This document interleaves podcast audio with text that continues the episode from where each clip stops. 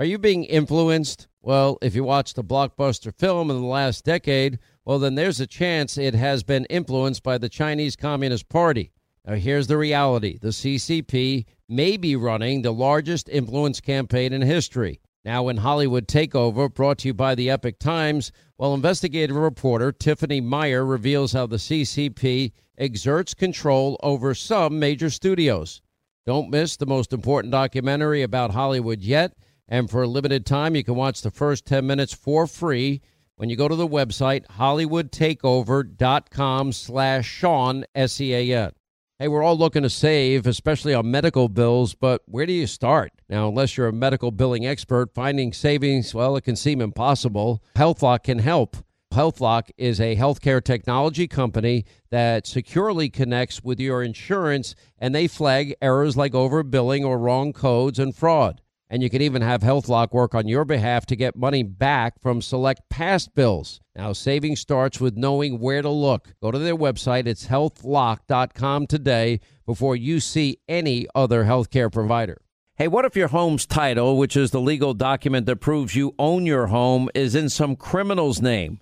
Well, that's called home title theft, and criminals all over the world can find your home's title online, and then they'll forge your signature. They'll take out loans against your home, or even worse, sell your home. Now, how do you know some criminal is not taking over the title to your home? You can find out with sign up at HometitleLock.com and use the promo code Sean, S E A N.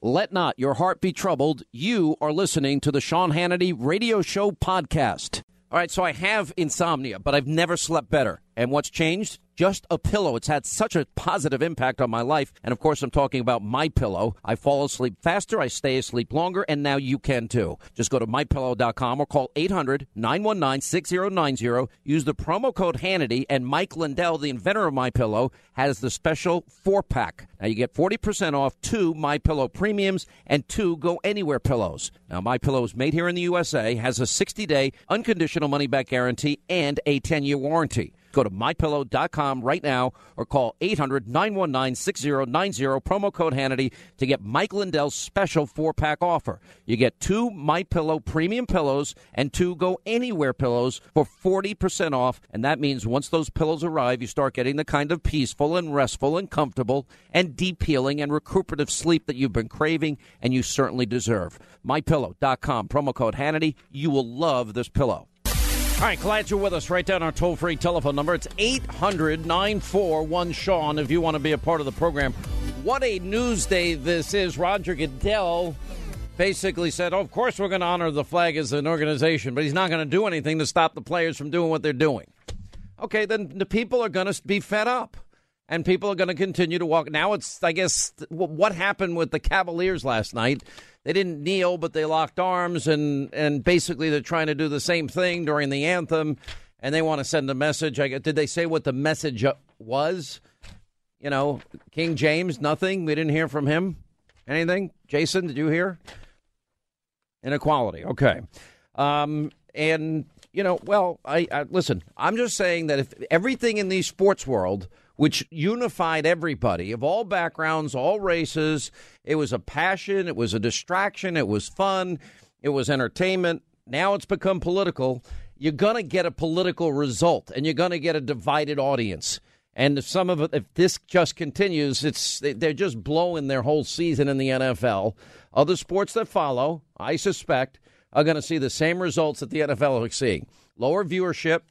They're going to see less revenue, less money, and then at some point, I think it'll backfire, and then they'll say, "Well, maybe we should stand and respect those that fought, bled, and died under the under the the flag." All right, so we've got that. We're going to get to that today. There is so you there's a congresswoman named Frederica Wilson. She wears a cowboy hat, and so you can recognize her. And she has been one of the most outspoken vitriolic critics of Donald Trump. So, if you believe what happened um, and believe her story, and I guess friends of hers, because it's actually a sad story. Because, anyway, you have the mother of an army sergeant was killed in Niger earlier this month. Anyway, and on Wednesday, Democratic Representative Frederica Wilson gave an account of what President Trump said on the phone following her son's death. I don't know what was said on the phone call. But what they're saying is is that well he he knew what he signed up for. It made it seem as cold and callous. Maybe those words were used, maybe it was inarticulate what the president said. Maybe it, none of us know. President says it was it was a call to comfort the mother. And now you have a congresswoman out there trying to say that it was something other than that and, and it was insensitive and he was trying to joke and he knew what he signed up for. And apparently, then the friend of Frederica, the, the Congresswoman, Frederica Wilson, now they're saying what they're saying. And that he, you know, well, he knew what he signed up for. Now, there's a couple of things here. I, I don't doubt anybody in a moment can be inarticulate. That's possible. I don't know what happened in the phone call. The president denies it. The president says he has proof. Here's what I do know you would have to believe that Donald Trump wanted to be mean to a woman who lost her son, and he purposely picked up the phone and tried to insult her and aggravate her and upset her and make her feel bad. Now, there's so many ways you can interpret. I, I mean, this is what. Now, if you're on the crazy left, you're going to believe Donald Trump is evil. There's nothing Donald Trump can do in his life that is right in the minds of Frederica Wilson and I've got all the sound to prove it. So I'm suspect based on her hatred of Donald Trump. I don't know about the mother. The mother's distraught. Nobody should be even asking the mother questions. But the media is is just wanting to politicize this and turn this into the biggest thing in the history of the country. Um, I can give you some details. For example, General Kelly. And I've had an occasion where I did speak once to General Kelly, and I said to him, I'm so sorry what happened to your son. And I read the story that three days after his son died, General Kelly, of course, the White House chief of staff, he said, he was given a speech. I just asked that you not mention my son because I don't want to single him out to be any different than the 5,500 other people that have fought and died in the battle in Iraq and Afghanistan, which is a stunning story. Now, it has been confirmed that President Obama never made a condolence call to General Kelly, who, by the way, was working for Obama. Closer relationship. He's a general. After his son was killed in Afghanistan seven years ago.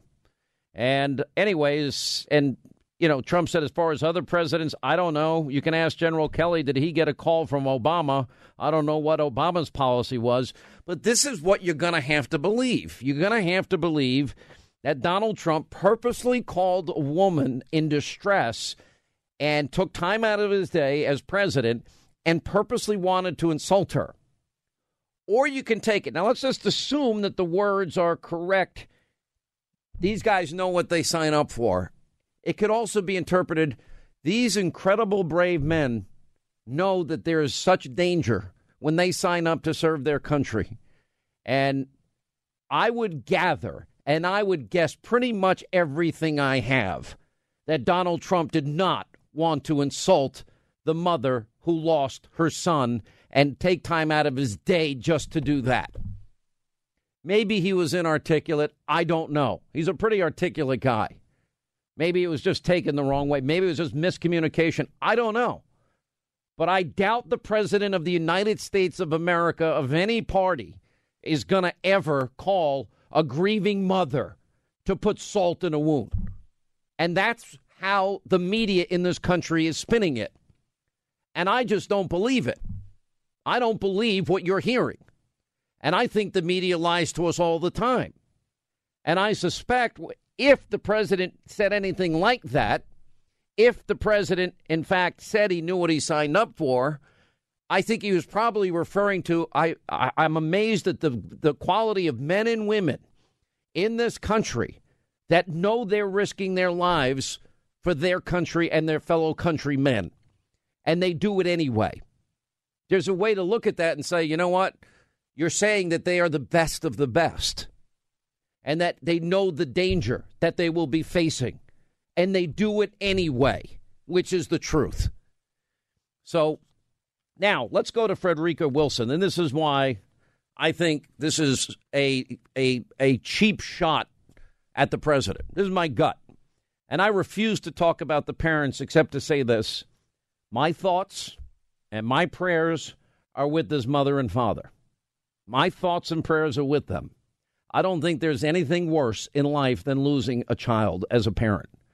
They are suffering today. I don't think the news media ought to be calling them. I don't think they ought to be doing interviews. They can do whatever they want. That's up to them. But I think they ought to be left alone. And I think they're suffering enough. And uh, it's sad. And if the president didn't say it the right way, I'm sure he probably would want to do, you know, want to do over. There are times I'm look. There are days words can flow from me, and then days I'm on the air and I'm like, uh, and it just doesn't come out the way you want it to come out. And that's just the way it is in life. And especially if you're talking every single day to so many different people. I'm sure the, the president knew who he was calling. He knew that this was a grieving mother. He knew that she had lost her son. So you'd have to believe he's so mean that he did this to be the meanest human being on earth or that he could have been inarticulate, or he was really calling with the best of intentions. And I believe it's pro- I believe it's the latter. That's what I believe. And yet we've got all right, let's talk about Frederica Wilson. I have proof Trump told the widow of the fallen soldier he knew what he signed up for. I know this is the first time that you're hearing the president's tweet read to you. So when he says that you've totally fabricated what he said to the wife of the soldier and he has proof, What's your response? Well, I, I, don't know what kind of proof he could be talking about. Uh, I'm not the only person that was in the car. And um, I have proof too. This man is a sick man. Uh, he's cold hearted and he feels no pity or sympathy for anyone. This is a grieving widow, a grieving widow who is six months pregnant. This is a young woman. She's only 24 years old. She weighs maybe 110 pounds. And she has two other kids, two years old and six years old. And when she actually hung up the phone, she looked at me and said, he didn't even know his name. So now that's the worst part. So, Congressman, let's talk about that. What did you hear? Tell us about this phone call. All right, let's let's go well, on I, I, now. Let's take a look at the past of Frederica Wilson.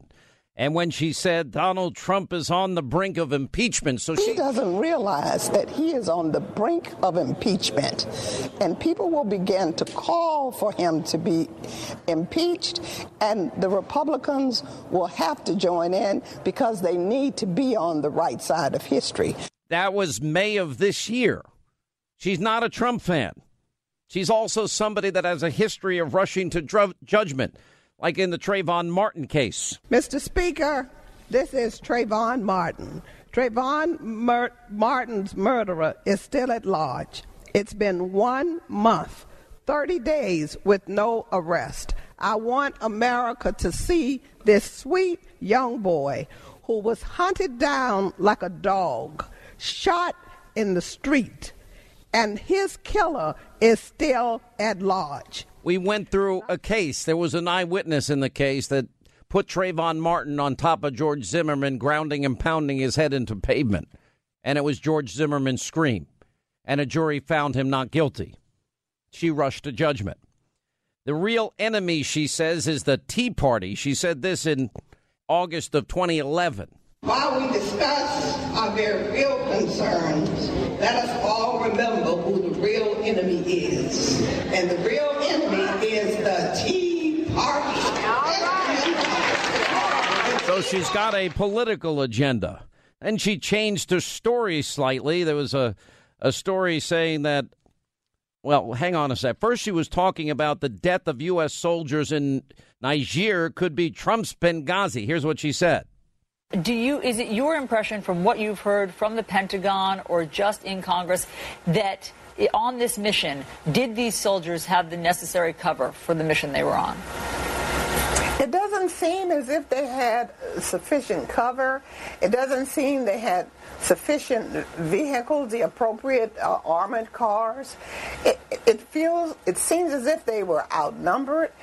It seems as if he was missing for 24 hours, but his transmitter was still beeping, and it seems as if they could have found him. This might wind up to be Mr. Trump's Benghazi So he needs to investigate this very, very closely because I will be making sure that Congress does that. She also claimed two different versions of this story here in the conversation with this mother. One story said her driver was with her, uh, but in another story, she said her press secretary was with her. Here she changes her story slightly. I heard him say, uh, well, you know, this is what he signed. I'm sure he knows that this is what he signed up for, but it still hurts. And the saddest part of this, he kept referring to LaDavid as your guy.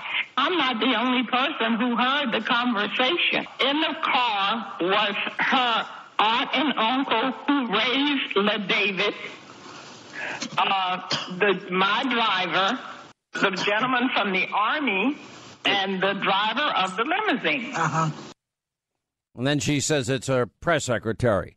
She's after Puerto Rico. She said that the president was throwing paper towels at the crowd, saying it was terrible and abominable, she went on to say. Uh, we have the Trayvon hunted down like a rabid dog and shot in the street and racially profiled. She said President Trump on the brink of impeachment. And many more, many more instances. She hates President Trump. She seems to have an agenda. And people are going to say, well, well, Sean, I don't, I don't know what was said or not said. But Sheba wants to believe the worst in the president. And I don't believe that this president, I don't believe any president would ever call a grieving mother and be as insensitive as she is describing. And I believe we're being told a lie by this congresswoman. And I feel like she is taking advantage for political purposes. And that's sad. And she has a history of rushing to judgment, a history of not telling the truth. That's really sad. Obama could have called General Kelly's son. He didn't even pick up the phone. I'm not going to say I, I'm not going to cast judgments on Obama about why he did or didn't do it. I'm sure he reached out to other military families, but to say that well he knew what he was buying into and therefore he knew he was going to die, I don't believe that it happened that way. And this congresswoman is trying to make this the biggest issue in the country. And I'm just based on her past statements, I don't see it. Hey guys, you know how much I love Tommy John's underwear, undershirts, and their socks. They are the best. Yet, you know what? We're getting a lot of feedback from Hannity listeners too. And guess what? Tommy John sent me a few testimonials from real live Sean Hannity show listeners. So I'm going to share them with you. Dave says, I can't believe I'm saying this, but they have actually changed my life. Mark says, great materials, great fit, a great example of how doing something very basic very well can make a surprisingly positive impact on the quality of life. And Gary says, My grumpy stepfather actually thanked me for the gift of Tommy John's. That's a first in the 40 years I've known him. Louise says, My husband is walking, bending, and lifting all day. This is the first pair of underwear that doesn't roll down and ride up. He loves them. Now, you've heard the reviews. What are you waiting for? You have nothing to lose with Tommy John. It's the best pair you'll ever wear, it's free guarantee. Just go to TommyJohn.com slash Hannity. You get 20% off your first order. TommyJohn.com slash Hannity, 20% off. Let me just tell you my perspective. Words don't mean as much to me as actions. That's just me. You know, when my son was killed, he was killed in the largest loss of life in the history of naval special warfare. And we had 30 family, 30 families at Dover Air Base uh, waiting for our sons to be, our sons' bodies to be returned from Afghanistan. And, you know, what we experienced there was, and I'm not just trying to, I'm just trying to draw a contrast. I'm not trying to bring up old, old news, but, you know, what we experienced there is the family unanimously asked Barack Obama to not bring any media, to not make this a media event, that he was welcome to be with us, but no media. And, you know, he showed up with cameras, and the next day, our pictures, or his picture, saluting the caskets of our boys, was plastered over every, every outlet in America, I guess. And, you know, I'm just saying, you know, if you're gonna if you're gonna just be outraged that one person says something that that could be construed as a, a flippant remark without a lot of thought put behind it, you know, what about the outrage over the things people do? All right, that was uh, Karen Vaughn. She's the mother of former Navy SEAL Aaron Vaughn. She wrote a book. It's called World Changer: A Mother's Story. I can't think anything worse than losing your son. And anyway, Aaron was one of 30 American servicemen who died on board a helicopter. The helicopter was called Extortion 17 when it was shot down in Afghanistan. That happened back in August of 2011. And many who were killed were members of SEAL Team 6, the largest loss of military life in a single day when the war on terror began. What you had heard there was Karen Vaughn explaining that, yeah, the president and they were invited to come, they could come, but they were specifically told not to bring cameras. And Karen Vaughn joins us now. You, all the families had agreed they didn't want cameras there when the bodies came. That's correct or wrong? That that's what we were told, Sean. Absolutely, what we were told and promised. Yeah. Did you ever get a call from President Obama? No, for crying out loud, no, we sure didn't. You know, I'm never got an invitation to the White House. We've been invited to the White House by Donald Trump. I mean, the the difference, the contrast is startling. But no, never a call from President Obama. Well, we're getting more information by the hour. Uh, I'm sure that you've heard of this Congresswoman, Frederica Wilson, and she's making all these horrible charges. Well, he knew what he signed up for anyway. And I don't believe this Congresswoman because this is the same person that has called the president a racist, uh, this is the pers- person that said if Donald Trump was a student at a school I served as principal and behaved so cruelly, he'd be expelled. She said President Trump just waved the white flag, uh, and he's, you know so many other. I refuse to stand by and let Trump succeed in his assault on working families. If President Trump has nothing to hide, he should do this and that. He's on the verge of impeachment, and it goes on and on from there. And she has right. insulted him the entire time she's president. And now we know that General John Kelly was in the room, that several other people were in the room when the president was having the conversation with this poor mother, whom I thought, heart, and prayers go out to. And everybody in the media is running wild because a woman that hates the president is spreading this story like wildfire. And nobody seems to want to hear the fact that there are witnesses that heard from the president's side, several people in the room, including John Kelly, and that nobody heard what Congresswoman Frederica Wilson said. And I just wanted to call you and get your thoughts on it.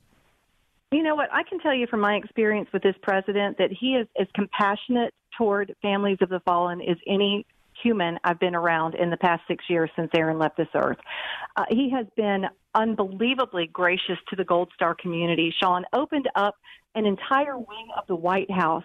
I think it's happened more than once. I've been invited once. My daughter in law was invited. My grandchildren were invited. My grandchildren literally got to mm-hmm. play in the White House theater. I mean, he basically told everybody that we spoke to that night said that he said, This is their house tonight. They have free access to every single thing in there in here. And we did, Sean. That's the reverence and respect that Donald Trump has for the Gold Star community. I, I just find this astounding that somebody is twisting his words like this to to manufacture a problem out of out of a president who has enough respect and love and passion and compassion for fallen heroes to make a phone call to a family member to tell them how sorry he is. And and you know what Sean? The thing is is I don't even care if he said what he said. Do you know President George W. Bush said those very same words to Billy and I when we met with him last fall and we weren't offended by those words at all. Those were even if he said those words I'm not I don't know what was said but even if he said those words that he knew what he was getting into but it's still very tragic those words have well, been spoken to us full hundreds sentence of times all Sean. the all the media is reporting is that well he knew what he signed up for. But the sentence yeah, goes on. but the sentence goes on. But when it happens they know the right. risk that but when it happens it hurts. Right. I, that doesn't sound Admiral, offensive to me. Admiral, I've had admirals say that phrase to me. I've had, you know, another president say that phrase to me. I've had dozens of people in leadership make that phrase to me. Sean, that is just a common thing that people say. We all agree that our sons are war fighters. They were heroes. They were warriors, and they did what they were.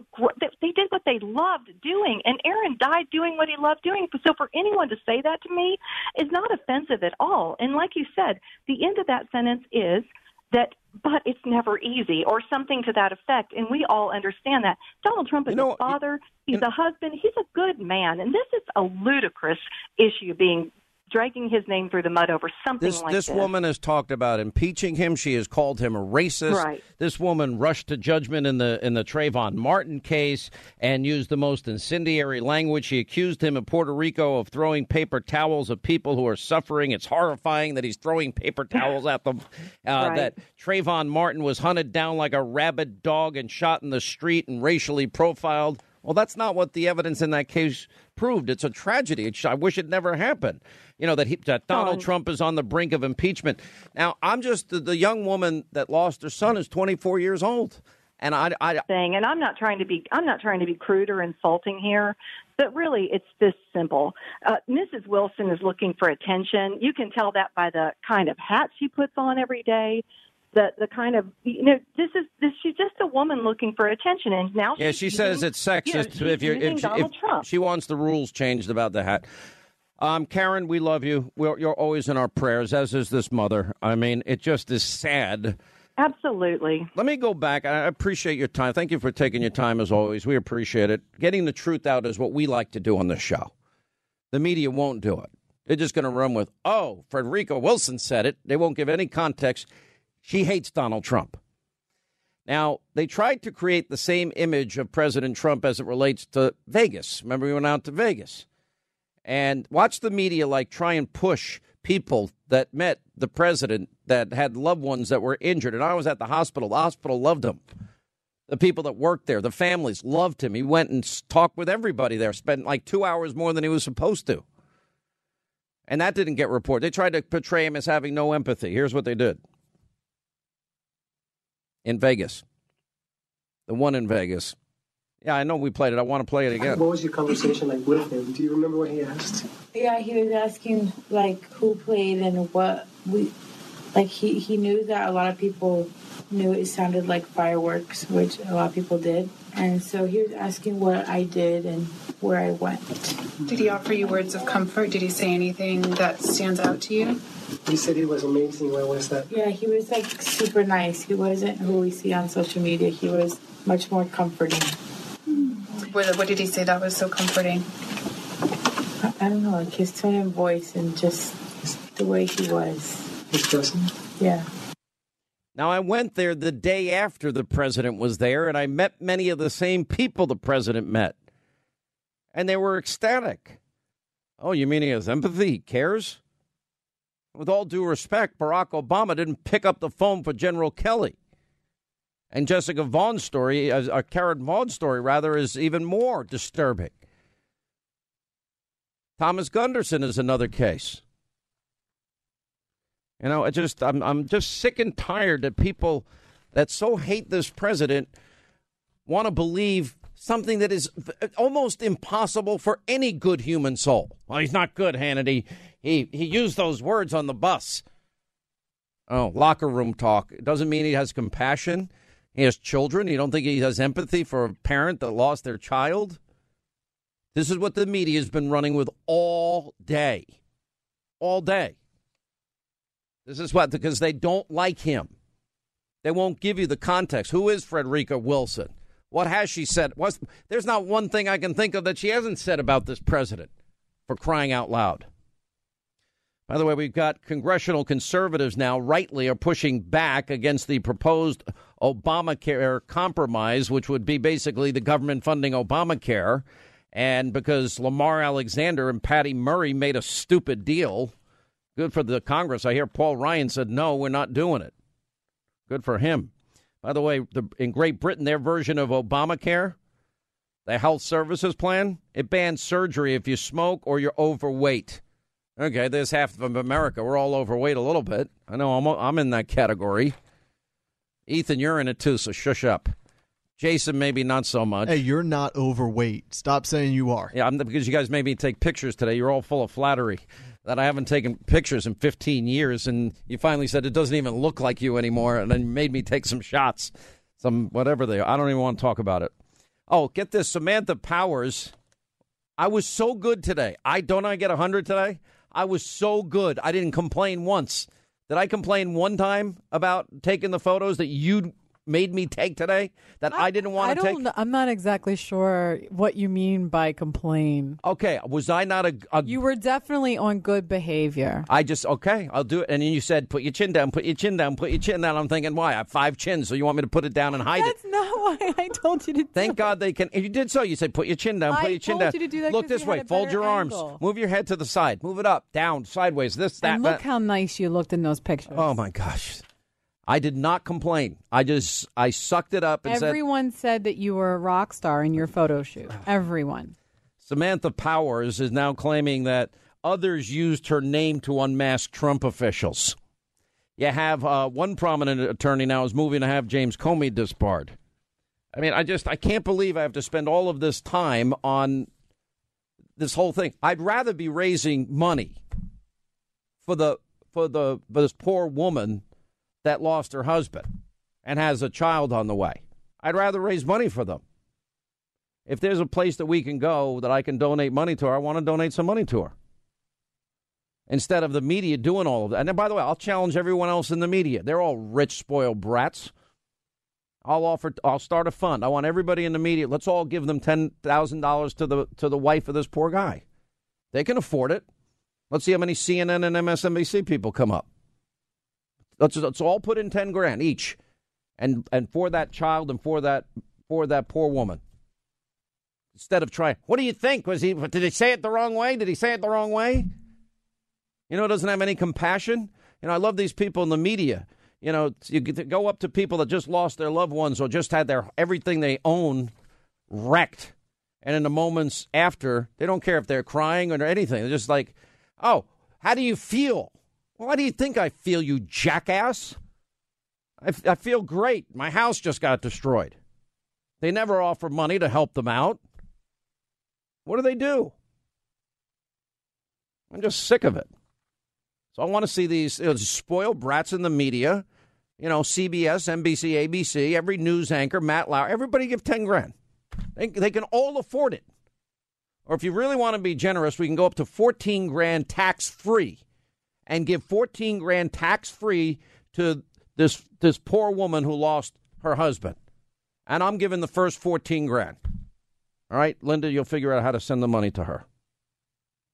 And I'd like to see other people in the media do it. By the way, Mueller is accused of covering up. We have so much on this news story. Oh, wait till you hear the next hour of this program.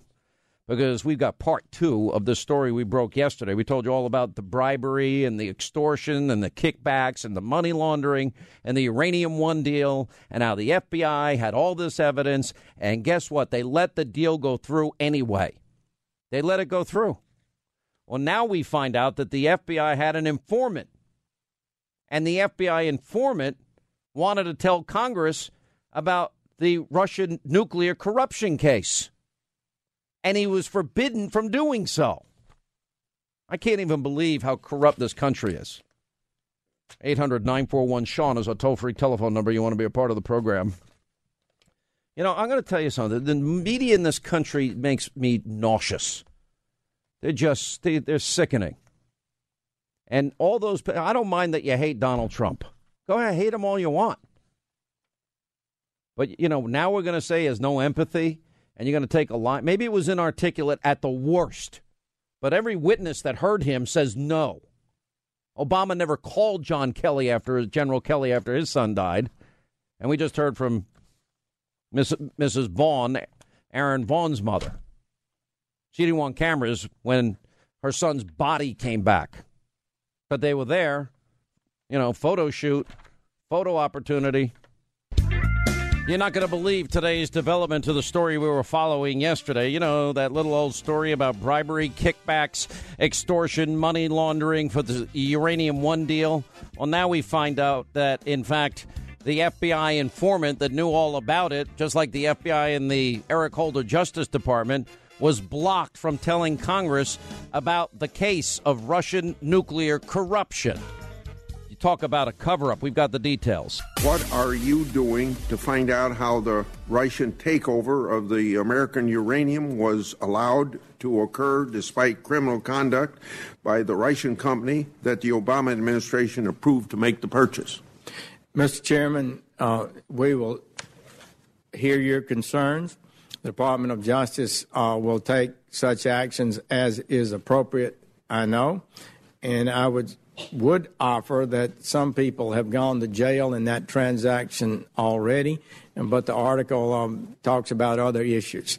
So, uh, without confirming or denying the existence of any particular investigation, I would say I hear your concerns and they will be reviewed. I think I know why you're probably reluctant to go into some detail on that, but I would like to remind you that Deputy Attorney Rosenstein directly supervised the criminal case when he was U.S. Attorney in Maryland. I don't think it would be proper for him to supervise a review of his own conduct, do you? It would be his decision. He's a man of integrity and ability. If he feels that he has a uh, inability to proceed with any invest- investigation, it would be his responsibility to make that determination and should consult, as I told you I would, and as I have done uh, with the senior ethics people at the department. Uh, reports suggest that the Clinton Foundation received millions of dollars from interested parties in the transaction. Uh, Bill Clinton received 500,000 for a speech in Moscow. June 2010 from the Russian government aligned bank. The same month as the speech, Russia gave, began the uranium acquisition process. This fact uh, pattern raises serious concerns about improper political influence by the Clintons during the Obama administration. Has the Justice Department fully investigated whether the Russians compromised the Obama administration's decisions to smooth the way for transactions? And if not, why not? Mr. Chairman, we're working hard to uh, maintain discipline in the department. It wouldn't be appropriate for me to comment on any ongoing investigation. All right, that was earlier today during a hearing with Senator Grassley and the Attorney General of the United States, Attorney General Sessions. Now, he was being grilled over the story that we went into great detail yesterday. That was broken by Circa.com, Sarah Carter, and The Hill's, John Solomon. And that's the story basically about the FBI had all this evidence, documents, emails, financial records, eyewitnesses proving that Vladimir Putin and Russia, Moscow, was using bribery, kickbacks, extortion, money laundering, all to influence and secure the Uranium One deal, and that millions and millions benefited Bill and Hillary Clinton and the Clinton Foundation. This is now the trail that we had been waiting for that proves corruption in this case. And the attorney general, he hid it from everybody. And on top of that, they all knew before they signed off on giving 20% of America's uranium to Vladimir Putin and Russia, which makes no sense whatsoever, except it's one of the dumbest things that could ever happen and likely illegal. Well, now we have a new development today, and it's really simple. There was an FBI informant that knew all of this information. This FBI informant wanted to tell Congress about the Russian nuclear corruption case.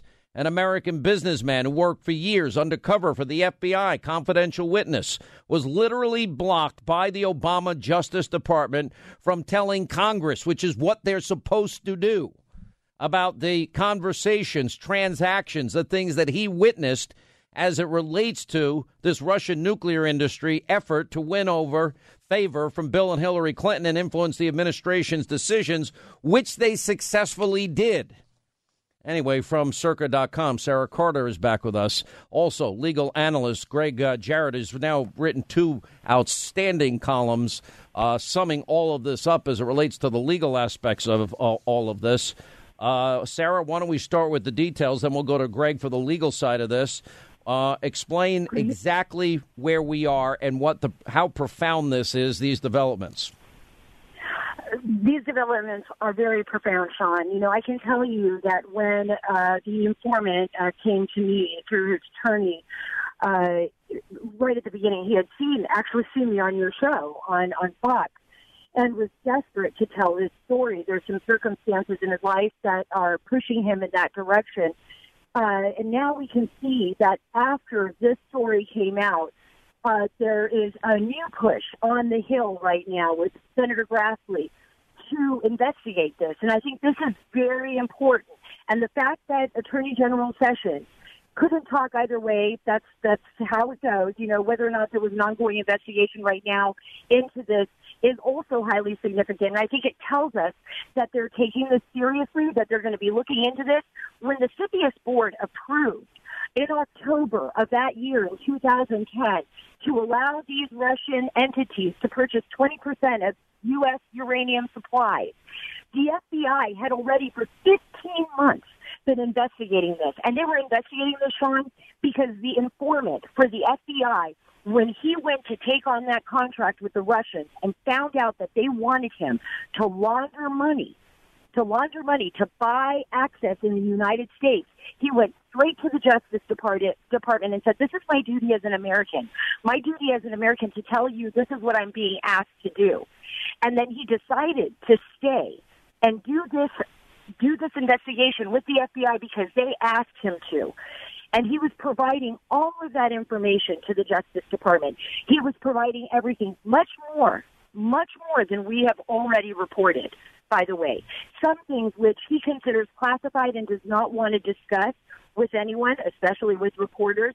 He would like to talk to someone in the Justice Department, but right now he was threatened he was threatened under the Justice Department. At that point, um, he was under Eric Holder when he originally started this, and then it went to Loretta Lynch, and then was threatened with his liberty, which means jail time, or his reputation would be destroyed. And I've seen the documents myself, and I've talked to him about this personally with his attorney. If he said anything, but now this is no holds barred. He wants to come out. He wants to talk to someone. He's hoping that somebody within the Justice Department will lift his NDA, which is his non-disclosure agreement with the FBI, which, by the way, the FBI won't give him a copy of. So basically, what we're learning here is they knew all about bribery, they knew all about kickbacks, they knew all about extortion, they knew all about money laundering, they knew all about Vladimir Putin's efforts to get into our our our nuclear our nuclear arsenal basically through uranium because it's the foundational materials for that. The FBI had all of this evidence. You have this whistleblower that wants to tell the truth, but they hide the truth and then they end up giving Putin everything he wanted. Is that am I, can I sum it up that way? Is that what really happened? You can definitely sum it up that way. And we well the answer is that both the Senate me as a reporter wants to know, I'm sure the Justice Department is looking into now, is what did the CFIUS members know? Now, according to the people I've spoken with, very high level former officials with the FBI that were very well aware of what needed to be done during that CFIUS process, they were required each entity, each of the 13 entities of government to do their own investigations to reveal everything that they knew about these companies before the purchase went through. So according to the people I've spoken with, those if that information should have been delivered. It should have been delivered by then in Maryland, uh, the Attorney General Rod Rosenstein, and then uh, Andrew McCabe, who was working the case as the head of the Washington FBI field office this is really should have all been delivered. And there was so much more information because this informant gave information, and apparently, and this is what I was told through his attorney, that his FBI handlers delivered the information directly to the White House, that he actually made President Obama's White House briefings a number of times. Can you explain this from the legal side? You've written great columns, Gregg. I don't want to sum it up for you because you've done all the work and explain this for everybody.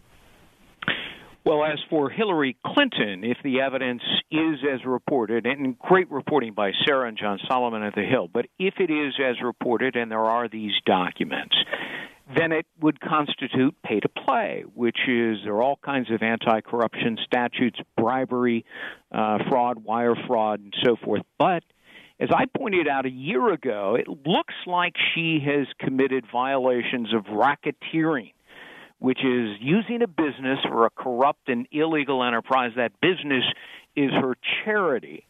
And so it seems to me there should be a new special prosecutor to investigate that. As for Mueller, Comey, and Rosenstein, uh, all three of them were privy to this information over all these long years. They never told Congress about it.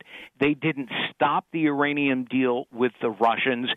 And Mueller, Comey, and Rosenstein are all involved now in the investigation of Trump. So it looks like they covered up Hillary Russia collusion and now are determined to bring down Trump for alleged Trump Russian collusion. I mean, you can't make this up, Sean. All right. So uh, I'm trying to understand does this now, is there a prima facie case here to build against Hillary and, and, and the Clintons and the Clinton Foundation? That shows that it's a quid pro quo, that it's a kickback, that they had knowledge that all of this was going on. And did they put national security at risk knowingly? Listen, when you're selling a, an enormous, uh, vital asset like uranium to you know, Russians, who are, for the most part, our enemy. Um, yes, you are jeopardizing national security. And Eric Holder, who sat on the committee that unanimously approved this, presided over by Hillary Clinton, he knew of all of the bribery and money laundering uh, and kickbacks associated with this. He had the evidence. He was, you know, the attorney general overseeing it all. And apparently he kept quiet about it and he participated in the approval of this sale. It's absolutely unconscionable. And yes, I think it's knowingly and deliberately selling out America's national security Oh, to the God. Russians. I, I can't even believe the level of corruption here. Legally, what needs to happen next? Then I'll get back to Sarah. Well, I would say two things. First of all, uh, Congress needs to question Holder, Mueller, Comey, and Rosenstein. Comey, uh, or, rather, Mueller and Rosenstein should either be fired or recuse themselves, and a new uh, special prosecutor should take over uh, to investigate the Trump collusion. There's no evidence after you know a year or more that there was any collusion. And the second thing should happen, and Congress has already demanded this, a second special prosecutor. And Jeff Sessions needs to get off his duff, and he needs to appoint a second special prosecutor to investigate Hillary Clinton. And and by the way, while you're at it, don't just investigate corruption within her foundation, but the email scandal as well, because there is more than enough evidence to bring charges under the Espionage Act. Last word, Sarah. Where are we going next? I think we just keep digging and we look at the the, the evidence as we see it. Um, Do we you, do you think the money, when we talk about money laundering, is there any chance the money came from Russia to the foundation of the Clintons? I believe, based on the evidence that I've seen and the sources that I've talked to, that there is a significant amount of evidence, Sean, to show that that was definitely a possibility.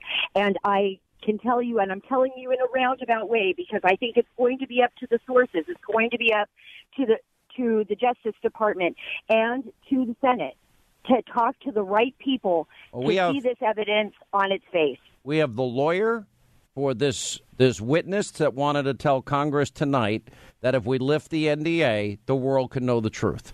We're going to blow this wide open tonight. We'll see you then, and we'll have more. We'll have an update on this story tomorrow because nobody else in the media is covering it because they just suck. They just are so lazy. It's disgusting. And they're trying to literally use a crazy congresswoman as a means of hurting the president.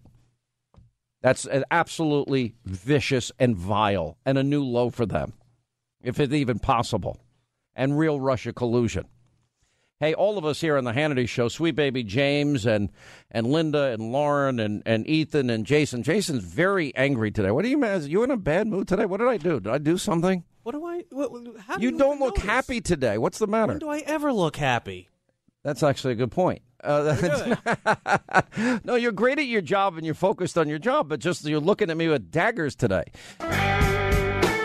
All right, so we got a story. We're going to check in with our buddy Dr. Josh Umbehr when we get back as it relates to congressional leaders came up with a bipartisan deal. Yeah, they want to extend Obamacare subsidies. Now, thank God we have congressional conservatives. Uh, that's only justifying uh, what is wrong with what happened in terms of Obamacare. We're not going along with it. Even the president at the Heritage Foundation said, no, that's not the right no, that's not the right idea. Uh, you can't bail out insurance companies as a means of not keeping your promise to repeal and replace Obamacare. We'll also tell you the benefits of the executive order that the president signed. Of course, that allows individuals to form associations, just like corporations have been able to do since 1974. And that means you have purchasing powers of big groups buying across state lines, buying into cooperatives like Dr. Umbehrs, or even setting up your own health savings accounts and getting catastrophic care. All right, so we'll get to all of that when we get back. And then at the top of the hour, we're going to talk to Dylan Howard. We have the latest on how Hollywood knew everything. The media knew everything as it relates to Harvey Weinstein and others. And then, well, I'm going to talk to my friends that helped create this movie that is out in nine days. Let There Be Light. It's all coming up this edition. Sean Hannity Show, 800 941 Sean is our number. Here in America, we are strengthening our own freedom by appointing judges to the bench who will support and defend the Constitution of the United States. With your help, we have not only nominated, but confirmed the new Supreme Court Justice who is doing a spectacular job, Neil Gorsuch. We have taken action to repeal the EPA's so called Clean Power Plan, and we have ended, finally, the war on clean, beautiful coal. People going back to work. They're going back to work. Over the last nine months, we have removed job killing regulations at a record pace. In fact, in nine months, we have done more, they say, than any president in history. And we're nine months, and there's more to come. We have statutory guidelines. We have to go by a period of time, but there's much more to come. And I believe in regulation, but it has to be limited to what we need. We want clean water. We want clean air. It has to be fair. We also want, by the way, jobs. To restore opportunity and freedom, we must continue our campaign to repeal and replace the disaster known as Obamacare.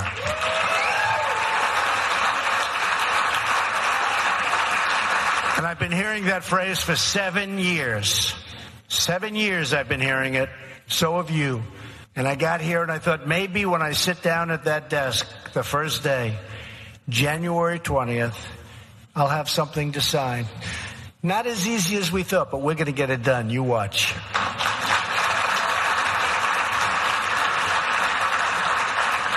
And I'm pleased that Democrats have finally responded to my call for them to take responsibility for their Obamacare disaster and work with Republicans to provide much needed relief to the American people. While I commend the bipartisan work done by Senators Alexander and Murray, and I do commend it, I continue to believe Congress must find a solution to the Obamacare mess instead of providing bailouts to insurance companies. Well, we'll see. We'll see the bipartisan. We're going to see the bipartisan, and uh, Lamar Alexander's uh, working on it very hard from our side. And if something can happen, that's fine. But I won't do anything to enrich the insurance companies because right now, the insurance companies are being enriched. They've been enriched by Obamacare like nothing anybody's ever seen before. I am not going to do anything to enrich the insurance companies. Now in the House. We've been extraordinarily productive. We've passed our agenda. We passed all of our appropriation bills ahead of schedule this year. For the first time, a Republican majority has done it since 2004. So the fa- House, you so believe is rocking and rolling tainted. here in the House. You believe the House is tainted by the inaction in the Senate. Healthcare is a per- perfect example. We passed our repeal and replace healthcare bill in May. How frustrating was it for you to watch that- John McCain, that's- who promised a hundred times to repeal and replace? because I'm frustrated. We're the ones who passed it. We're the ones who said we would do this, and then to see You it not get it passed in done, and it was, by the way, it wasn't easy. No, it wasn't easy, but it's extremely frustrating. That's In a few moments, I will sign an executive order taking the first steps to providing millions of Americans with Obamacare relief. It directs the Department of Health and Human Services, the Treasury, and the Department of Labor to take action to increase competition, increase choice, and increase access to lower priced, high quality health care options. And they will have so many options. This will cost the United States government virtually nothing. and people will have great, great health care. And when I say people, I mean by the millions and millions. First, we aim to allow more small businesses to form associations to buy affordable and competitive health insurance. This would open up additional options for employers to purchase the health plans their workers want. I'm also directing Secretary Acosta to consider ways to expand these associations and these health care plans all across state lines. This will create tremendous competition and transformative, in so many ways, change aimed at creating more and lower prices for millions of Americans. But the competition will be staggering. Insurance companies will be fighting to get every single person signed up. All right, 25 till the top of the hour. New urgency since the president went ahead on his own executive orders, allowing now individuals to create associations where they, like corporations since 1994, are able to buy across state lines. Uh, for example, let's say you work in the in the restaurant industry and you want to have a restaurant association. Okay, that means anybody that works in the restaurant business from all 50 states could buy to, could join together, form an association, have the purchasing power of as many people as they put in their association, and then all of the burdens of state laws and mandates of whatever state you happen to be in, and all the burdens of ACA or Obamacare would be taken away. And the subsidies for Obamacare from the federal government also go away so it doesn't cost the taxpayers a penny. Now, with that said, then you have, of course, Congress feeling a sense of urgency. Uh oh, Donald Trump is going to really give us a, a free market solution. So you had a compromise being offered and negotiated between Lamar Alexander of Tennessee and Patty Murray of Washington, a big liberal, and authorizing payments for two years in exchange for granting the states greater flexibility to regulate health coverage under the ACA. But we don't need them for this in any way, shape, matter, or form. That's the whole point. And Paul Ryan just earlier today put an end to it in in terms of this last ditch effort. And apparently the House is not happy with it because that means that they would be tacitly approving Obamacare and its subsidies, which I agree with Paul Ryan on in this case. Anyway, here to discuss it, Dr. Josh Umbehr. I mean, he ought to be charging us now to be on the program. And also, Michigan State Senator Patrick Colbeck is with us. He is the original supporter of the Atlas Direct Care model. And we've been pushing on this program for however many years we've had you on. Dr. Umbehr, you're like my favorite doctor that I never met except once. Um, and I'm just thinking, all right, so Trump was able to find a way to use his executive authority to do what Congress wouldn't do and that is give individuals that want to form associations the purchasing power, ability to buy across state lines, not be subject to the mandates of the ACA, not subject to state mandates, and they could be doing what corporations have been doing since 1974, which would be great for your business, great for the healthcare industry alone, and even great for the insurance industry because they'd get all these customers. Well, you said it absolutely, um, and I find it uh, uh, unbelievably frustrating that as soon as Trump decides to move forward and do something beneficial, that only after that are they able to come up with a bipartisan plan that then reinstates the the giant checks back to the insurance companies, um, not to help the citizens, not to help people, not to advance health care, um, but to reinstate um, uh, checks back for bailouts. All right, now Michigan State Senator Patrick Colbeck, are you you're the original supporter of what Dr. Josh Umbehr is actually doing, and that is, you know, he has his own cooperative, which is basically concierge care for anybody. It's fifty dollars a month for adults, ten dollars a month for kids. It's all the care you want. It's twenty four hour, twenty four seven, uh, three sixty five health care, doctor availability, and everything is included in the fifty bucks a month, except for maybe what whatever medicines you need, but he negotiates directly with the pharmaceutical companies, so that's at a 95% discount. And most of the care that people need on a day to day basis, well, that's going to be taken care of. Um, yeah. Why aren't more people in more states supporting this? Uh, good question. There's a lot of other pressures when you get into a legislative environment from different lobbyists that don't benefit from this arrangement. Because the one ingredient that you uh, that was not listed in that list of ingredients you provided was government insurance regulation, and it wasn't uh, um, and it wasn't any of the private insurers as well. It gets back to that free market principle of getting the third parties out of the equation and focusing on the relationship between the doctor and the patient. And let's just say a lot of those other entities, like private insurers and the government, wants to get back in between that relationship.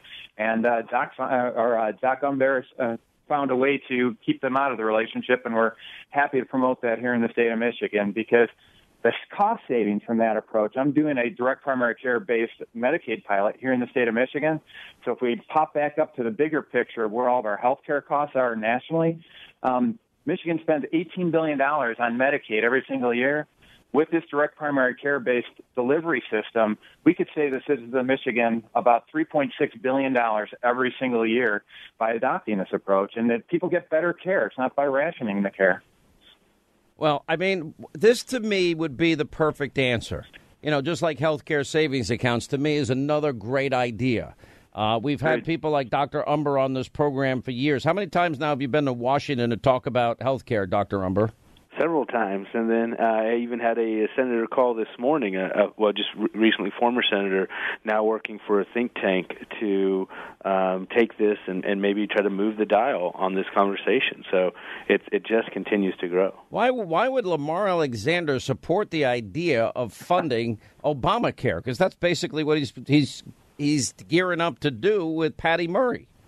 I think because they honestly they don't know they haven't heard um, about direct primary care, despite as, as much attention as it gets. Uh, you know, I'm being nice, I think it's hard to get good ideas into the bubble that is DC. If um, being more critical, I, I think they have perverse incentives to support the uh, the insurance companies right now, and and that's a bigger threat. Uh, and everybody's waiting to see kind of how this uh, this goes off the cliff here with uh, open enrollment starting next month. Yeah, it's pretty unbelievable to me. I got to tell you.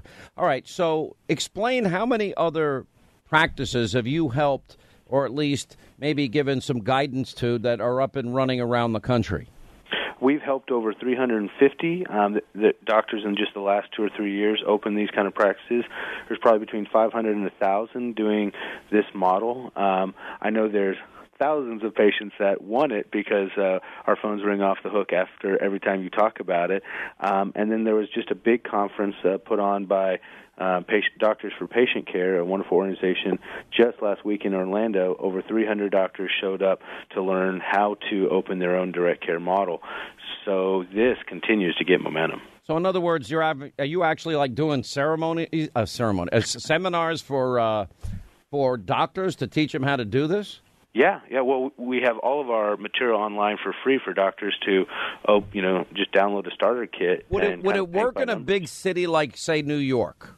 Oh, absolutely. We have it in urban areas. Uh, we have it in um, Buena Vista, Colorado, is a town of 2,500, and they have two doctors like this.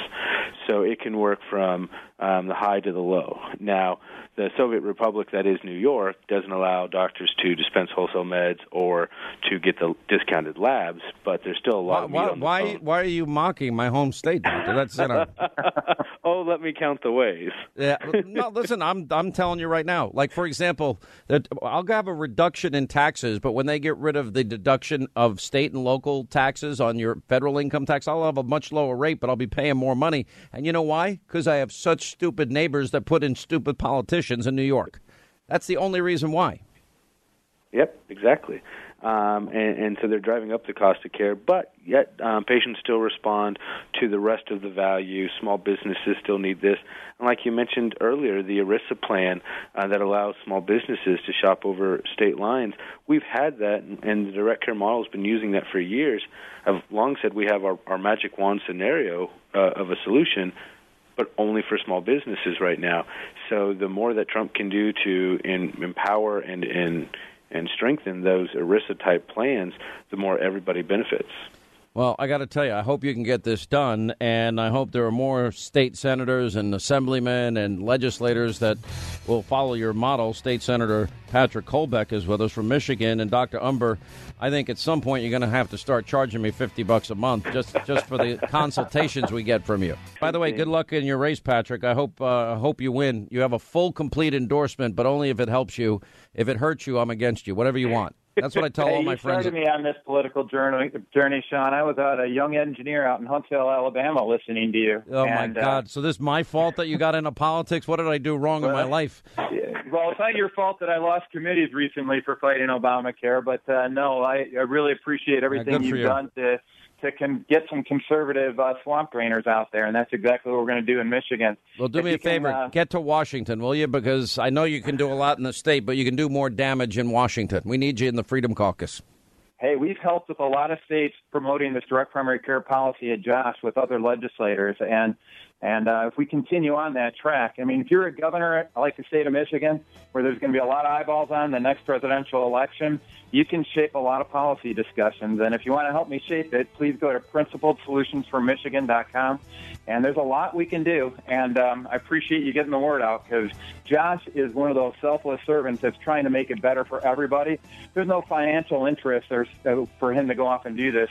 He's the first guy to pick up the phone and advise legislators, advise doctors on how to make this happen. And it's going to make a difference in a lot of people's lives. All right, guys, thank you both for being with us. We appreciate it. Got to take a quick break. We'll come back. We'll continue. 800 941 Sean is our number.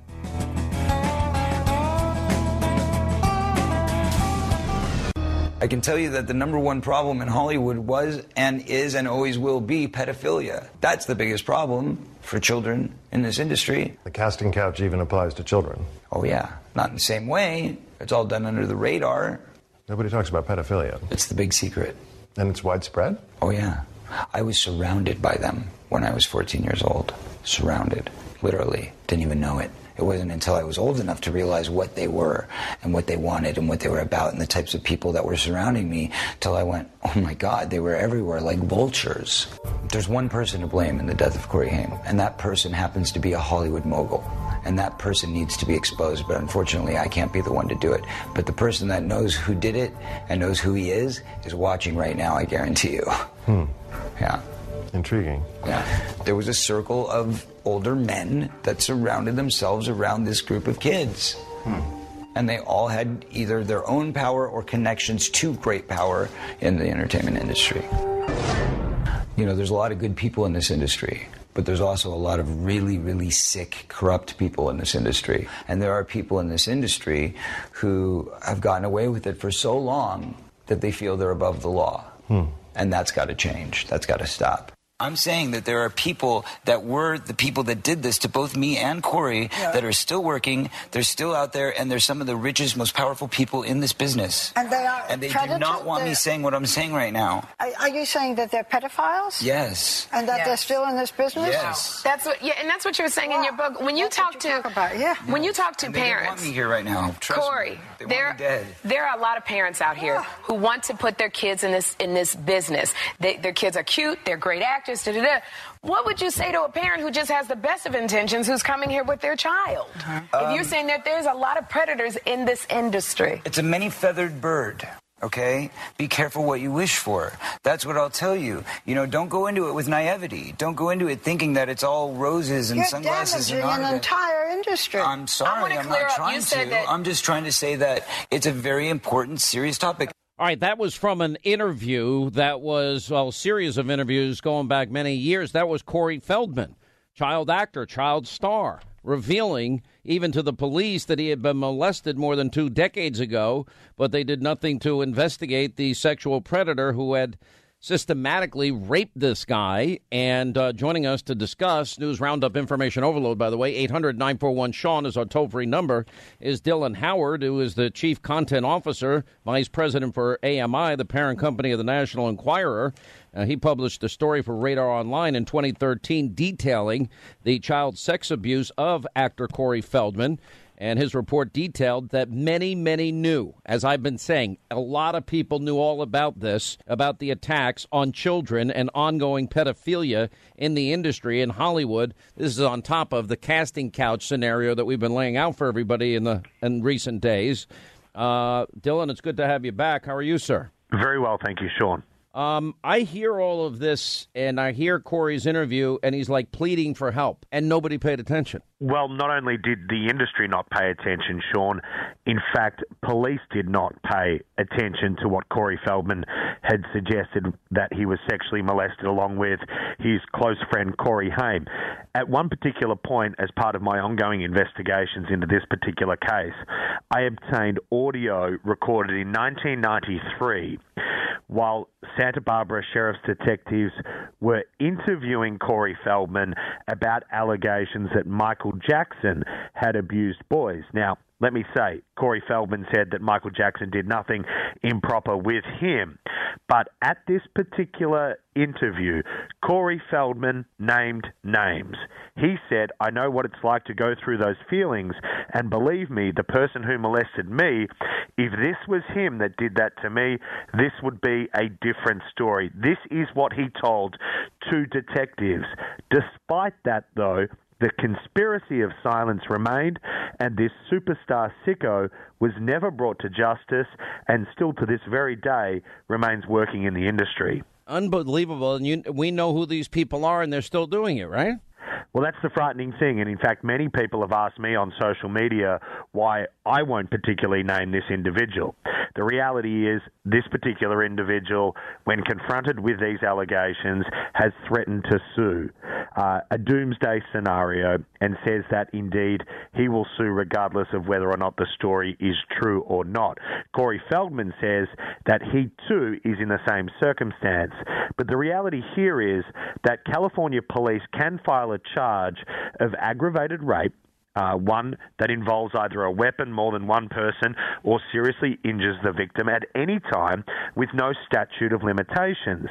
Other cases, though, are somewhat problematic. Normal sexual assault, as it's classified in California, has a statute of limitations for six years, which is a roadblock that many people encountered with Bill Cosby's alleged victims. So, uh, Corey Feldman really is not in a position to come forward and name this person for fear of the legal repercussions and the fear that the legal and justice system won't stand behind him and take a hard line approach to this particular individual. You have heard about the casting couch stories as now Harvey Weinstein is, is it's just the, the opening of Pandora's box here.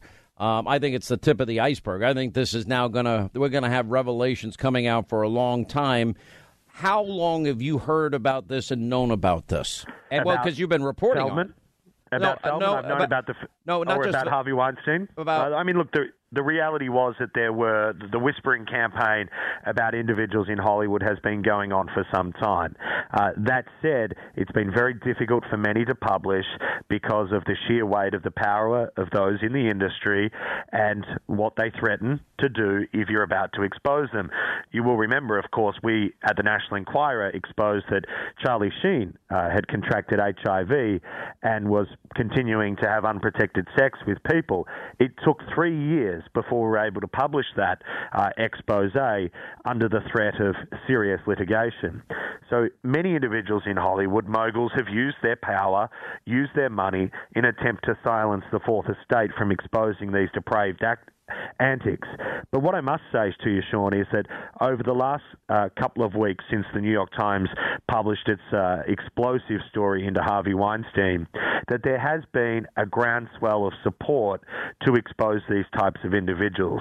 Already in the wake of this, we have seen that a top executive uh, at Amazon Studios, Roy Price, uh, resigned, if you like, and I say resigned in inverted quotations, after a, a supposedly uh, incident, a supposed supposed incident, I should say, on uh, the man in the high castle, which he was a producer of for Amazon. And we're starting to see that many other people are coming forward and bravely telling their stories. In many ways, it could well be a cleansing of the Hollywood industry. But at this, at this particular point, I must say, it's dog eat dog. I'm talking to individuals behind the scenes, many whom are lawyering up at this point for fear that they are going to be the next target of a wide range ranging investigation. You, they you are know, the moguls that fear it. Me, so you think that this is going to spread and spread like wildfire? No doubt.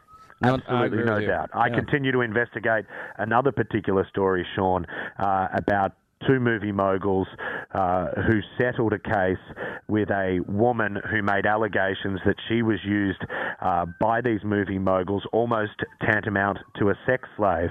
And as part of that settlement, this woman was offered multiple roles in multiple different films in order to secure or buy her silence.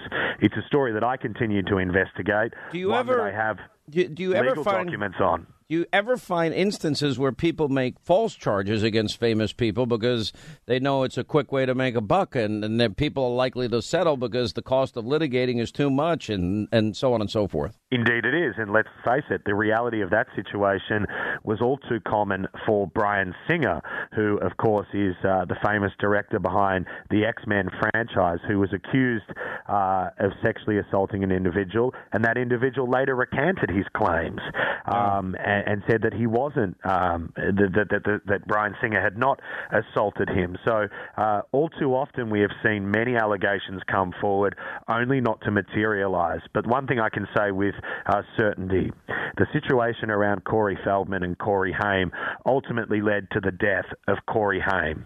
He is somebody who uh, died of a drug overdose uh, because his life was tormented and haunted by what happened to him as a young teenager. The you- reality yeah. is Yeah, the that reality wall is- of silence needs to come down. when the whole Michael Jackson thing happened, and I know Corey said that, that Michael Jackson did not molest him, but there was this tape, this interview that Michael Jackson had done prior to his case.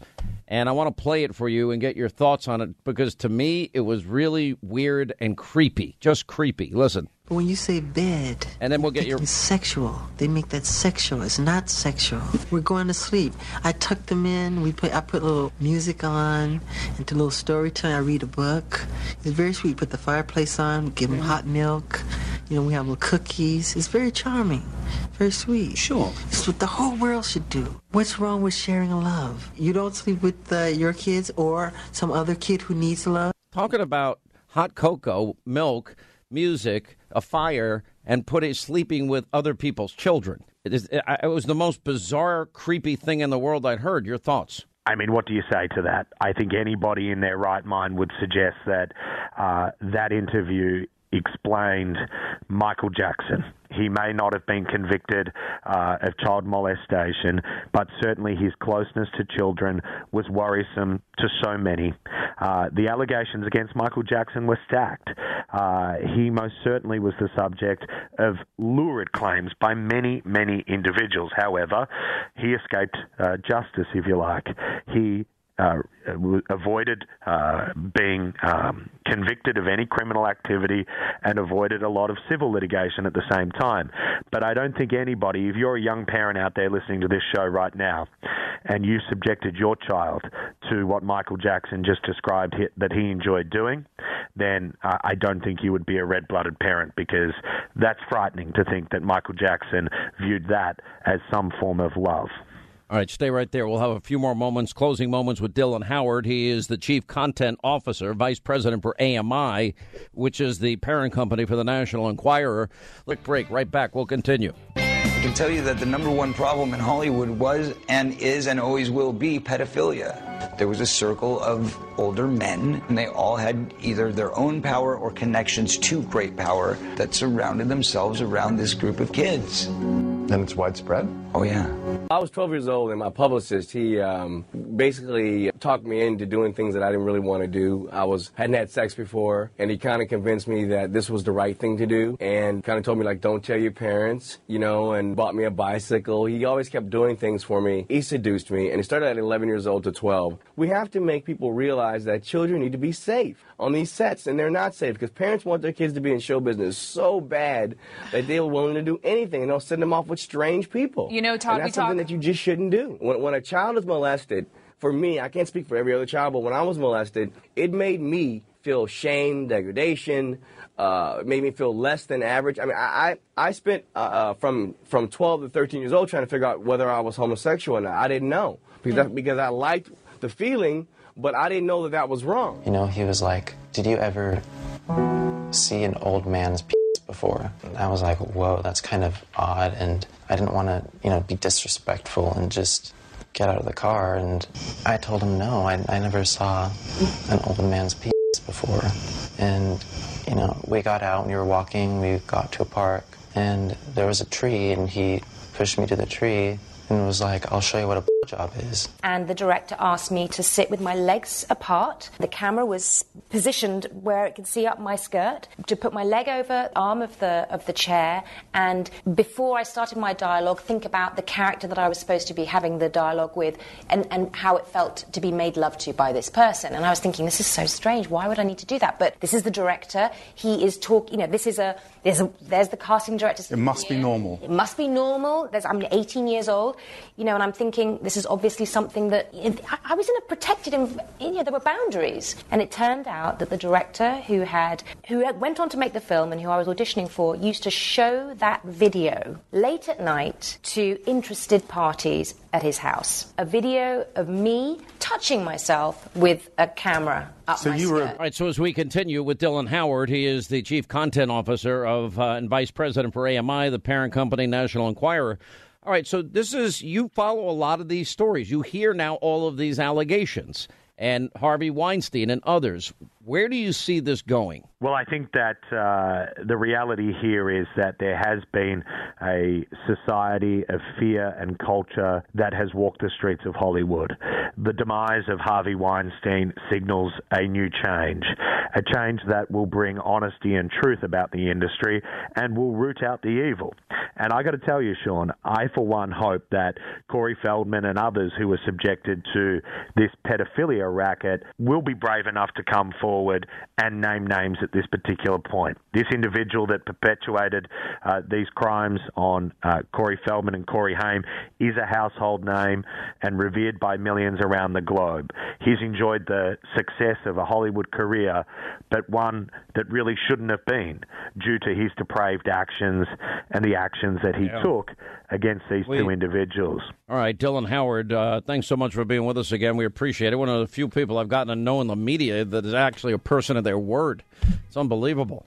Anyway, appreciate it. Thanks for being with us. When we come back, we're nine days away from releasing the movie that I think is going to move you and your family in ways that you can't even imagine. The reaction has been amazing to Let There Be Light, and we're going to talk to one of the stars and the writers of that movie coming up next. Yeah, yeah, yeah, I'm coming. You're drunk? Oh, you can't pull the wool over your eyes. The basic tenet of Christianity. Whoa, whoa, whoa, whoa. Don't you dare tell me about the love and the compassion of your so called God. What do you think it does to the boys to take the death of their brother and use it as part of your carnival act? Pays the bills.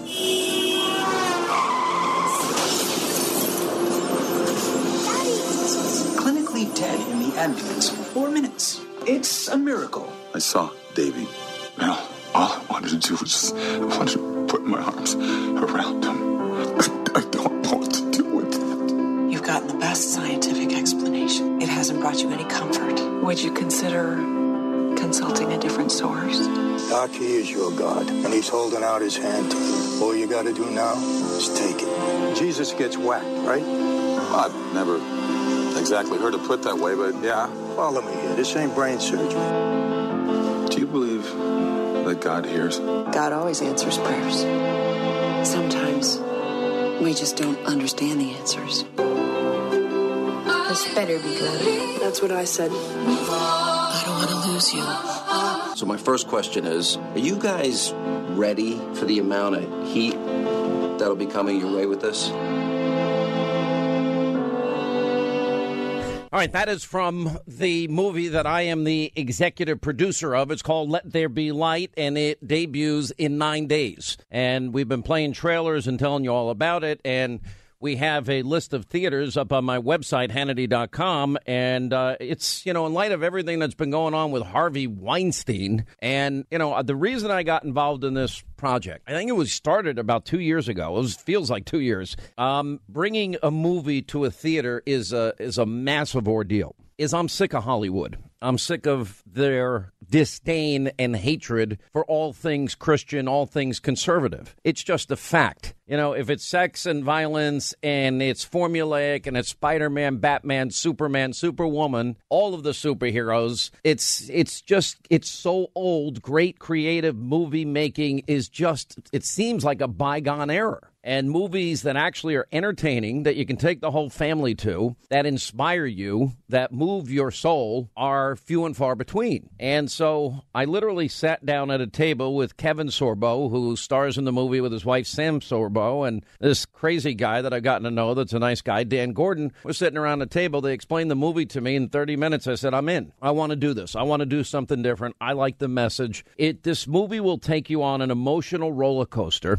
ups and downs. You're not going to be able to predict where it's going to go, which I think is the perfect movie. Let's put it this way There- I have now shown the movie to a number of, of friends, and almost all of them have cried. It has touched their hearts that deeply. Um, joining me now, now we have a book version of it out. It's called Let There Be Light. For those in darkness, I wrote the foreword for the book, and it is written by Dan Gordon. And uh, Dan Gordon and Sam Sorbo, they put the screenplay together. Welcome uh, both of you to the program. So we're nine days away from my big movie debut as the executive producer, and uh, we're excited. Uh, welcome both of you, both of you to the program. It took a long time to get here. It, it actually was Hi, a very Sam. short time by Hollywood standards, but thank you for having us. Go ahead, Dan. Well, I don't know. When was it that we first spoke? Maybe it was a year ago. I don't even remember. it's typically it's five years from start to finish. I think Dan will back me up on that. Is that And this true? much less. Oh, oh yeah. I mean, when I did Murder in the First, which was quite a while ago, it took 22 years to get it made. So, um, Were by- you- were by- you by guys that after- we're okay. Were you surprised that? Because I actually had talked to Kevin once. I said, you know, I might want to get involved in one of these movies. Now I know you have, you know, there are a lot of movies. For example, how many movies have you been involved in that we would recognize immediately? Dan Gordon. Uh, this will be my 17th Hollywood feature, and uh, probably got about 300 hours of television. Yeah, I mean, serious, serious stuff. Kevin Sorbo, known, of course, best known for his role in Hercules, and one of the mega breakout hits uh, is is God's Not Dead. Um, that he did, and Sam. I mean, was it hard because you're playing, you are his wife, and you're playing his wife in the movie. So I thought the fight scenes seemed particularly real. they were. They were. It seemed it seemed like it was a very natural moment for both of you. you know, we we uh, we work out our differences on screen. It it works really well for the marriage. it's like therapy. You know, it is interesting though. We're debuting this movie, "Let There Be Light," in nine days, and again, I, I hope people will go see it. It's at Hannity.com, and and we're going to be adding theaters, as I understand it, every week. It's not like a quintessential Hollywood rollout because it's not it's not by one of the major studios. Although we do have uh, Lionsgate as one of our partners, and so. But the bottom line is is that this is a movie that is different, and there is now a new business emerging because I think a lot of us are sick and tired of what Hollywood gives us. Is that a fair statement? Oh, I think absolutely. I think that people are so hungry for this type of film, and I think you see that in in people's reactions to almost everything that's going on in the culture. And and they're really we had none of us really had any idea when we sat in your office how prescient this movie was, just how much darkness was spreading across the world, and and that was one of the themes of the movie. And I think people are just not just hungry, desperate for light in their lives. And I, I don't mean, you know, in a little way. I mean deep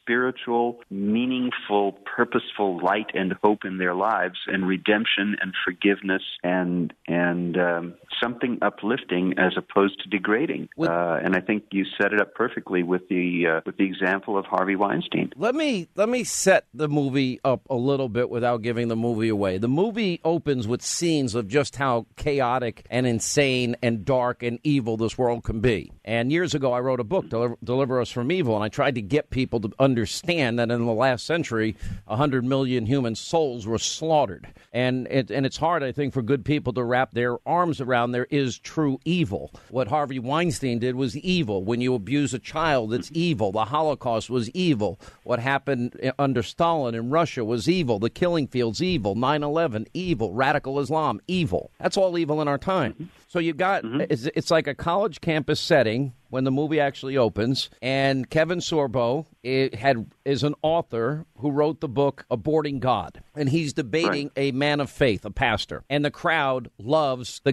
Kevin Sorbo and has contempt for the pastor that has values. And then we're taken on a roller coaster ride and a journey. How did it, how did he develop this hatred of God, this atheism, and how does he evolve as a human being? And and Sam is a big part of the road for him back to redemption, and that's about as far as I'm going to go because then it takes you on so many twists and turns you can't believe what happens. Is that a good summary, Sam? I thought that was excellent, and and I have to say, Yeah. I mean, your your pre your, Dan Dan said it also. Your prescience in sort of jumping into this kind of project. Look, we can go to hundred million dollar movies, but we always leave the theater a little bit um, thirsty because because our real appetites, our soul's appetites, aren't really sated by the the blow 'em up, bang 'em up, shoot 'em up kind of stuff. And this is a movie that talks to your soul, that that feeds you, that uplifts you, and that gives you hope. And that's and we need hope. That's what we need. When when we see bullies getting away with bullying year after year, uh, I think the American public has shown at this point that they're fed up with that and that they want to return to values. And I'm hoping that that they show their support for this kind of movie in the theaters this fall. Well, it's the only way you're going to get more of them. Let's be honest. Otherwise, you know, if, if movies like this, and it was a leap of faith, I think, for all of us. I mean, both of you co-authored the both the book and the and the screenplay, and I'm just, you know, and uh, somebody who believed in the project. And it was my great direction, of course, in my scene. I'm actually in the movie that I think is going to really pop out on the screen. You were Um, very convincing. I don't think I could ever break cast. I'm, I'm typecast for the rest of my career. But the thing, Well, let's just say no one else could have done you better than you did. Well, I appreciate that.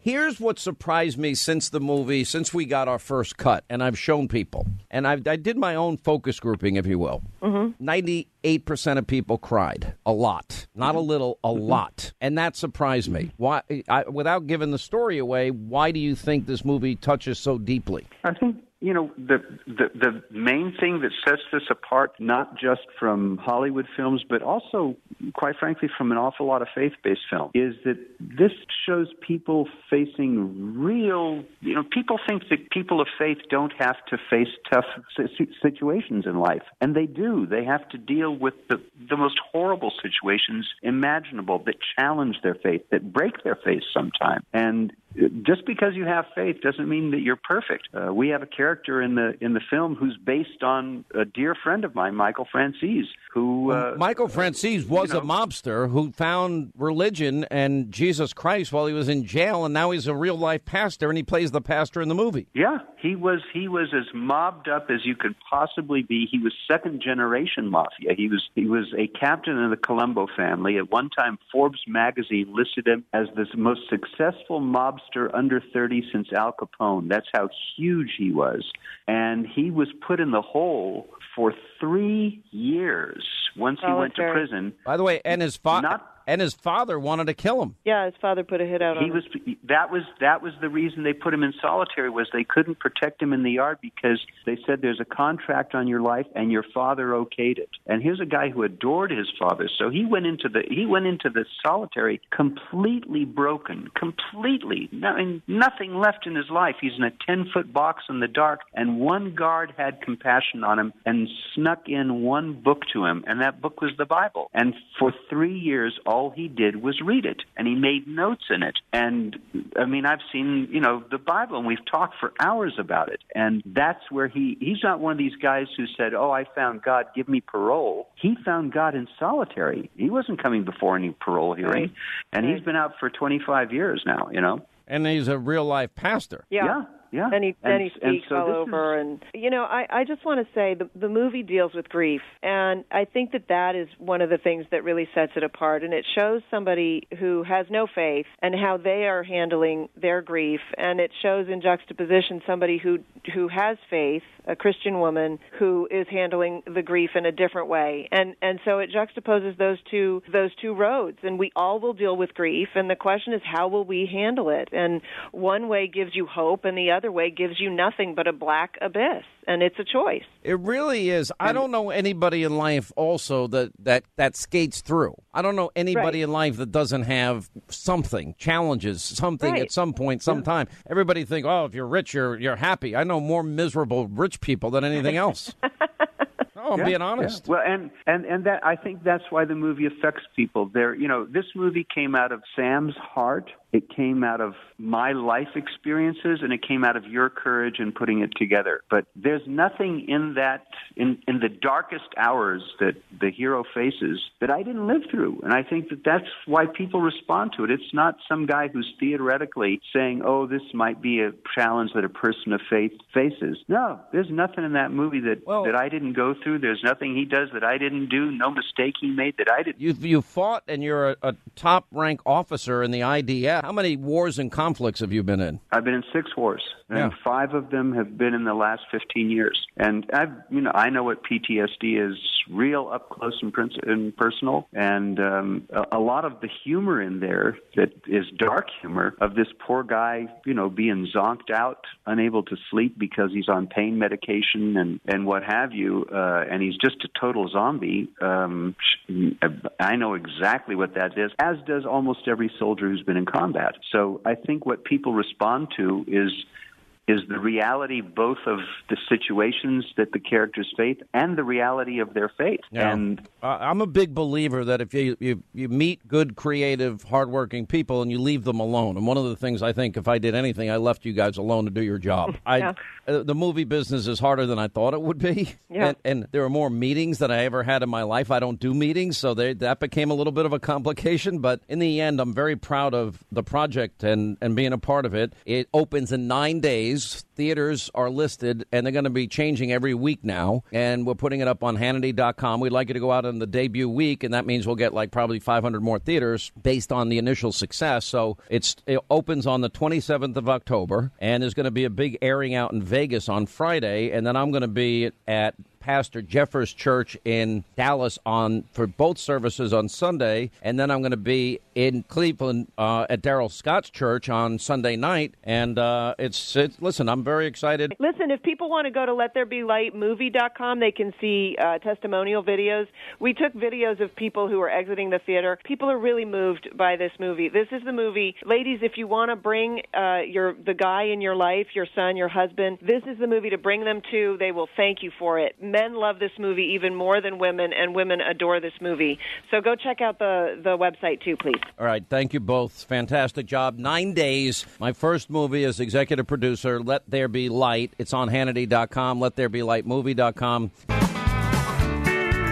All right, that's going to wrap things up for today. All right, we have a big show tonight. We are going to take on the media and their big lie that they ran with every narrative of a woman that hates Donald Trump. And we'll give you her history that they won't give you. And then there were people in the room that say, oh, what they're saying that what he said, he was nothing but compassionate on that call. Then we've got the FBI informant was blocked from telling Congress about the Russian nuclear corruption case and so much more. 9 Eastern tonight on Hannity on the Fox News Channel. Set your DVR. Big show tonight.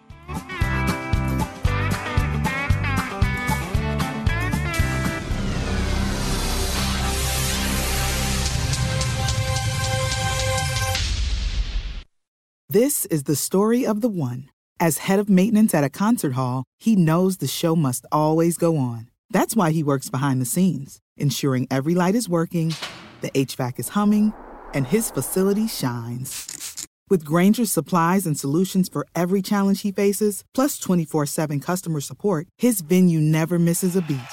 Call quickgranger.com or just stop by. Granger, for the ones who get it done. More Than a Movie is back with season two. I'm your host, Alex Fumero, and each week I'm going to talk to the people behind your favorite movies. From The Godfather, Andy Garcia, He has the smarts of Vito, the temper of Sonny, the warmth of Fredo, and the coldness of Michael. to the legend behind La Bamba, Lou Diamond Phillips. When I walked in, I didn't think I had a shot at Richie because John Stamos' picture was already up on the wall. Listen to More Than a Movie on the iHeartRadio app, Apple Podcasts, or wherever you get your podcasts.